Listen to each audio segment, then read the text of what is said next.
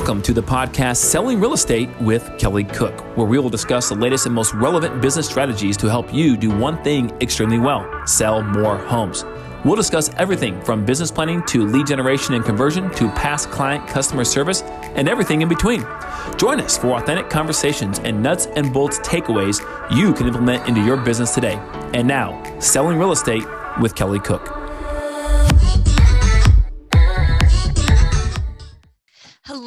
Everybody, and welcome back. It is another episode of Selling Real Estate with Kelly Cook. Kelly, how are you doing today? I'm doing great, Elizabeth. Back in the saddle, feeling good. Um, it's always good to be here with you and to drop some knowledge and talk about what's going on in the industry, current events, things that are very applicable to all the real, real estate professionals' businesses. And so this will be a good one today. Yeah, we got a hot topic, um, and one that uh, if you've listened to to some of our content in the past, you'll know that we we talked about this quite a bit on kind of predicting uh, what was going to happen. And I think we probably could all see it, right? With um, iBuyers, the big iBuyers moving in. Of course, they, I don't think uh, iBuyers in general are going to go anywhere, but um, you know, with the prices being as high as they were, it wasn't sustainable at the the level that they were um, buying houses. A big one being Zillow, and uh, yes. Zillow has decided. I mean, of course, we all know the name Zillow. It's you know, love it or hate it. They're, um, I think they are here to stay, but they will no longer be buying real estate um, like they have been over the past year or so. I think maybe uh, about a year, eight, maybe 18 months, kind of around start of the pandemic is when they really um, went hard on on the iBuying, and they have decided to shut it down. So Kelly, let's talk a little bit about what that means about you know the state of the market and uh, what that could mean for the future of iBuying, and maybe how um, this is you know I don't know, is it a win? Is it a loss? What it what what's the effects for real estate agents?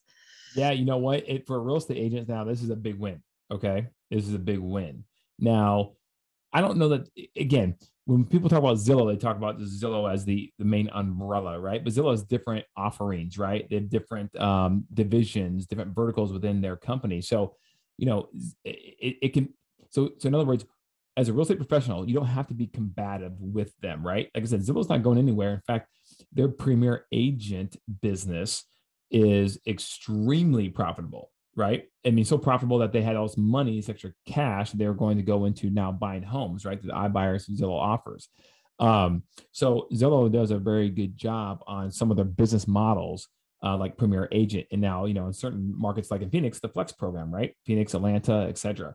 So, um, so you you know it's hard to fault them on on just being you know or being combative with them. Like, yeah. yeah, oh my goodness, you know and listen, we all we and it's it's not about proud of jealousy, right? We'd all love to be our own Zillow, right? Where we have our own our own personal website where so much traffic comes to that everyone just goes to our website. But unfortunately, you know, for real estate agents, that's not the case because Zillow spent, you know, billions of dollars in advertising over, over the past several decades or so. And so now all the eyeballs, you know, lot, most the eyeballs go there. But when it comes to this iBuying aspect, I do believe it's a big win for the real estate agent because right now, I well, not right now, but even in the past, real estate professionals can provide and do provide a service that ultimately does help the homeowner, right? There is no reason why a real estate agent who may have zero money but can provide value because they're smart, they care, they're intelligent, they're going to negotiate, why they can't also provide an option like Zillow offers or iBuying provides, right? They have somebody they know that could an, uh, an investor you know they could go google go to they could they could find investment money somewhere to provide a cash offer to a seller if that person said that's what they want to do right? But the problem is elizabeth we've been we've been um, you know trained for so many years right? Are professionals that we take a listing we sell it traditionally. That's what we do. Well here come along the iBuy iBuyers and realize that you know in, in Phoenix too, the market uh, at one point supported about eight percent of all transactions due to some iBuyers. Now Phoenix is a little different because we're like the epicenter of all the disruption, right? But it was, I mean, it, it kind of stalemated around eight percent, right? It didn't really, it couldn't really take any more market share, but that's still a large segment of the market, right? So there are a, a huge segment of people. What they proved is that there's a huge segment of people out there that do value convenience over money right? So now it takes a lot of work. I mean, we've talked about that in previous episodes too. It takes a lot of work to get your home ready to list if you want to get top dollar. Some people would just rather not deal with any of that. I mean, right. I get it. Which is crazy because you and I you sit there and go, well, hold on. If you can make twenty five thousand more dollars, why in the world would you leave that on the table, right? For for a little bit of work of getting your house right. ready. You yeah, know? but for some and, people, the time is money. I mean, time is money. That's right. And and and for a lot of people, a much bigger segment than what you know all of us in the real estate profession, um, real estate industry thought, right? Uh, before they came along. So so now you have Zillow who comes in here and um, they are now not, not they they at first they announced they were ceasing, right? Stopping buying homes the rest of the year. Okay. Then about a week later, they came out saying they are done. They're folding their iBuyer program and they're no longer purchasing any properties, no more properties, right? Like they're done. Um, they and part of the problem is they started buying too many properties at too high prices and they got caught, right? And they realized the amount of losses they had on their books was only going to get worse as you move into quarter one, quarter two of 2022. I mean, they bought 3,800 homes alone in the second quarter, 3,800 homes alone in the second quarter of 2021 here, right? And their goal, their CEO mentioned, you know, prior to that, their goal was to try to get to buying 5,000 homes a quarter, right? And and how fast can they get there? Well, they got there pretty fast, but the, the problem along the way is they didn't plan well enough and they overpaid for too many assets and they started to lose money. Now, what's interesting is if you I read an article uh, by Brian Barrett, the CEO of OfferPad, after this, after Zillow came out and announced that they're folding their iBuyer division. And by the way, they're, they're, they're laying off like 35% of their workforce, right? Because of this, which is, you know, several thousand people. That's huge. Yeah. yeah. A lot of people are going to lose their jobs because of this, right?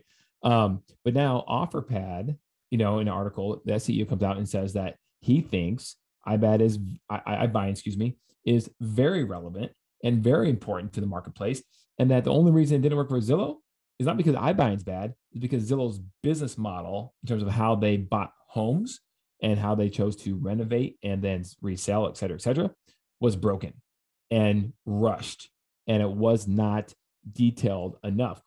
Now, if you look at the, the stats on this, guys, OfferPad, they've been around for a little while, right? And they are they were the third largest between behind uh, Opendoor and Zillow, and there's a reason because they have gone they have gone slower. Now they're based right out of Phoenix, go figure, right?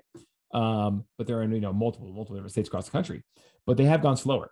And I think there's something to be said about that. Where I think he's probably correct because um, I don't see iBuying unfortunately going away, right? Because there are there's that segment of people that do like there's the market for it, yeah.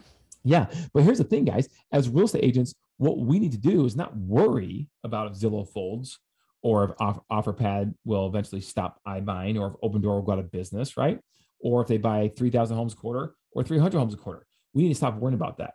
What we need to do is recognize that the marketplace has spoken and said there's a good segment of home sellers that value convenience over money, and therefore they're willing to take a cash offer on their house. So now, as a real estate agent, how do we provide that value? Right? How do we capture that marketplace? How do we become an OfferPad, Opendoor, Zillow offers, right? For our clients. So we should be walking into every single listing appointment with that in mind, knowing that if the seller says anything or hints towards that, right? After we ask our open-ended questions that we all should be asking at the beginning of a listing appointment, right? and we figure out that hmm, they might need to get out of here kind of quick, or they might, you know, be in some some pain right now financially, or whatever the case may be, then you offer that solution. Well, would a cash offer be great? Because I have an investor, or you yourself be the investor, be the principal, you buy the house, or one of your investors buy the house, right? Well, but Kelly, I don't have the money to buy someone's house cash. Okay, maybe you don't, but I guarantee you, as sure as I say here today, you know someone who does right? There are so many people out there that do have money that would love to help someone, especially they're younger, newer, hungry, motivated in the business. They would love to help you out and they will partner with you 50 50 or some arrangement and they'll give you the money if you bring the deal because they they can underwrite the deal. If they're not stupid, they'll look at it and go, yeah, it is a good deal if we can buy it at X price. So there'll be an ROI on my money. Great job, you know, great job, Jimmy. Way to get that deal, right? It's it, it's out there, guys. I'm telling you right now, iBuyers have proven it. So instead of getting worked, so, so getting worked up and worrying about what they're doing, just recognize that they've proven that exists in the marketplace. So now go into your listing presentation with that with armed and ready to go to be one of your, to have one of your solutions be I will buy your house cash, or one of my investors will buy your house cash. You don't need to go to these people because here's the other thing too, guys. This is something that no one talks about, Elizabeth, is that people, uh, these iBuyers, what they are very good at doing is, first of all, there's a fee, right? So their price is close to market value, say 98% of market value, right?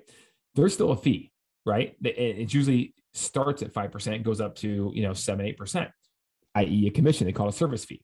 So there's the commission, number one. And number two, when the uh, inspection takes place, nine times out of 10, they will then find something wrong Deduct. with the house. Correct. Mm-hmm. And they don't want you to fix anything. They want a credit. And that credit is usually real hefty, right? Well, the AC works. Yeah, we recognize it works, but it is 13 years old. So it's getting close to its end of, end of lifespan. So we're going to need a $10,000 credit for that or whatever the case is, right? Mm-hmm. Then now, because it's been a 10 day inspection period, they drug it out a little bit. The seller center going, well, they're kind of committed, right, to the process. Like, I don't want to put this thing back in the market. I don't want to, okay, you got me. Here's 10,000 more dollars off my price.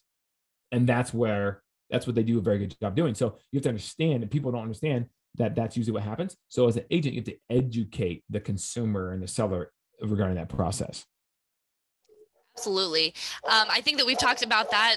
Sorry, my dog is barking, but I think that we've talked about that in a previous episode too, all about being the resource for the real estate hub. I think that we've kind of said um, you yes. need to be that for your client. The real estate hub, the spoke in the wheel, right? And you have the multiple spokes of what you can do to help solve the problems. That's what we're paid for in real estate, solving problems for our consumers, right? For our sellers, for our clients. And that's the big thing. And the more, the better, but more complex problems you can solve, the more you're compensated. That's how it works. It's weird how that works that way, but that's how it works. So, guys, Zillow's out. Big, big opportunity, right? Opendoor and OfferPad clearly they're going to try to enter in that space and, and pick up their market share. But there's opportunity there, guys, right? There's opportunity. It knocked. And um, yeah, so become the Zillow of your community. And if you find a deal and you need an investor, you might want to call Kelly. He might be able to help you out. Kelly, where can they reach you? Yeah, no, that's, that's a great point, Elizabeth. Hey, we I own several uh, properties out of state, and um, I would I'm, I'm always looking for a pretty good deal. Uh, so if you're out of state, love to contact me. I'll, I'll, be I might be that guy that hopefully have opportunity to maybe partner with you if you have a deal because I've been doing it 16 years, and I was but I was once in your shoes 16 years ago, right? Or maybe 14 years ago or 13 years ago. So love to love to reach out to me, guys. Let me know about the deals you have too as well. 480-227-2028 or you can email at info at kellycookhomes.com. And I usually have a really good segue to talk about our real estate building team, but this time I don't. We just talked about investing and selling real estate. But if you want to build your real estate team on top of all of that and have multiple sources for all of your clients and things like that, you can go to buildyourrealestateteam.com. Bingo. You nailed it. That's a hard one to remember right there. Still can't believe that we got that, but there it is for you. And um, next week, we will uh, have a new topic for you, and we hope to see you then. It'll be a good one. All right. Bye, Kelly. See you, Elizabeth. Thanks, guys.